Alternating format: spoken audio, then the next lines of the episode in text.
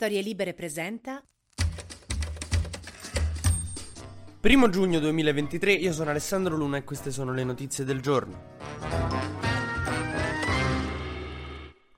Allora, come vedete, sono qua Nonostante tutto sono ancora qua, sono qui per fare questo podcast. Naturalmente gli animi di tutti noi sono a terra e il morale è veramente basso. Nonostante questo, eh, il sindaco di Roma Gualtieri questa mattina mi ha telefonato per chiedermi di fare lo stesso il podcast. Un po' come Rudy Giuliani telefonò a David Letterman dopo le Torri Gemelle chiedendogli di andare comunque in onda perché la gente ne aveva bisogno. Come avrete sentito, la Roma ha perso la finale contro il Siviglia e io non ne voglio parlare oltre. Cominciamo a parlare di notizie così mi, mi prende l'allegria.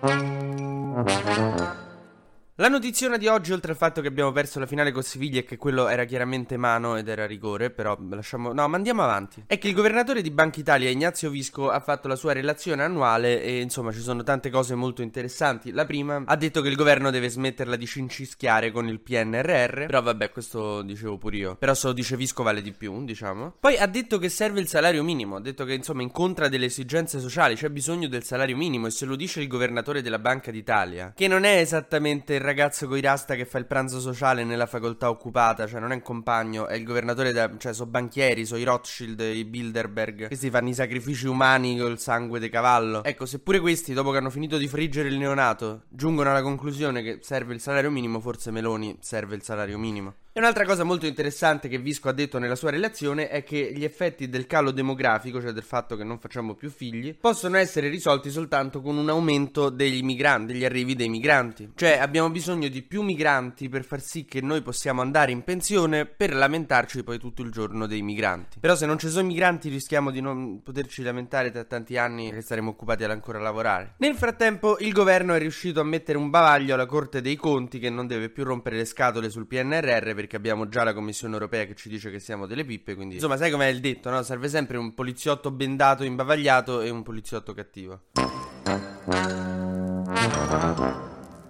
Il governo nel frattempo ha votato sì, il primo sì, che ancora insomma non è definitivo, però, alla creazione del reato universale di maternità surrogata. Le opposizioni dicono che sia un obbrobrio giuridico, io non ho gli elementi per confermare o dire di no, comunque se scrivono le leggi come parlano l'italiano è sicuramente un obbrobrio giuridico. Io non so che dire, io sono contrario al reato universale perché poi queste cose sono legali in tanti paesi, il problema è che sia una cosa brutta ma nel contesto di legalità in cui è. Lo Stato dovrebbe invece di chiudere gli occhi e pulirsi la coscienza così di fronte a questo fenomeno, fenomeno, magari cercare di governarlo, ma questo come con la prostituzione, la cannabis, le droghe e tutto quanto.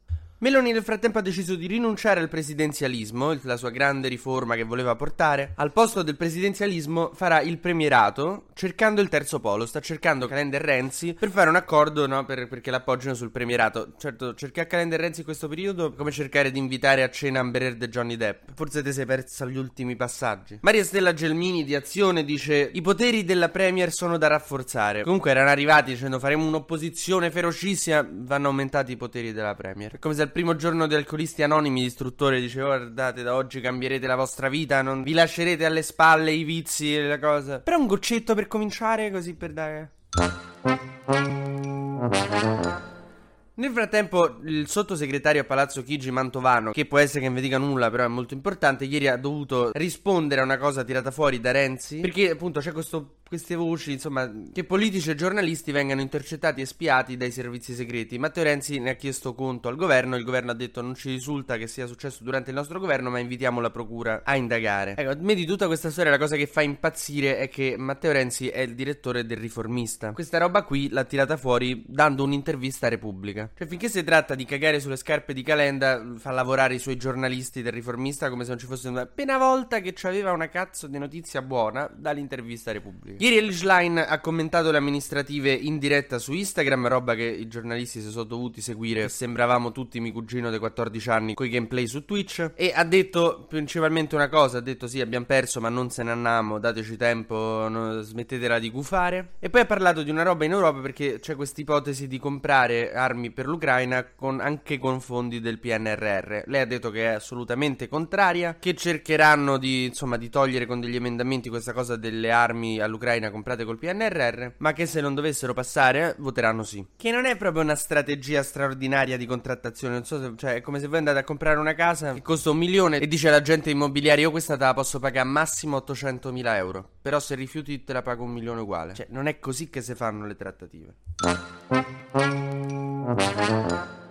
Chiudiamo con il breve e consueto giro sugli esteri perché gli ucraini hanno continuato a colpire Belgorod. Gli ucraini col Belgorod sembrano l'amico mio in discoteca ubriaco con la barista. Putin a questo punto, un po' spaventato per questa regione di Belgorod continuamente colpita dagli ucraini, ha deciso di evacuare i bambini e Orsini si è commosso. A luglio ci sarà un vertice di pace di Zelensky in cui cercherà di convincere la Cina e i paesi del cosiddetto sud del mondo ad appoggiare la causa ucraina. Adesso non è sicuramente una cosa facile, però lui dice che sta puntando tutto sui regalini all'ingresso. Mentre ci sono nuove proteste in Kosovo, la Nato ha accusato i serbi di avergli sparato contro. I serbi dicono che non sono stati loro, nel frattempo oggi scenderanno in piazza gli albanesi, ma sono sicuro che anche se dovessero esserci scontri veramente violenti, anche feriti gravi, comunque l'arbitro della partita di ieri sera non fischierebbe fallo. Vabbè, ma polemica mia questa, polemica mia. TG Luna torna lunedì perché domani è la festa del 2 giugno, quindi ci risentiamo la settimana prossima sempre tra le 12 e le 13.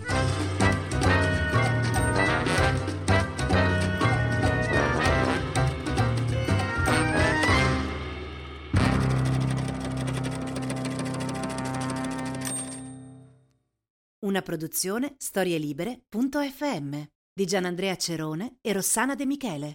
Coordinamento editoriale Guido Guenci.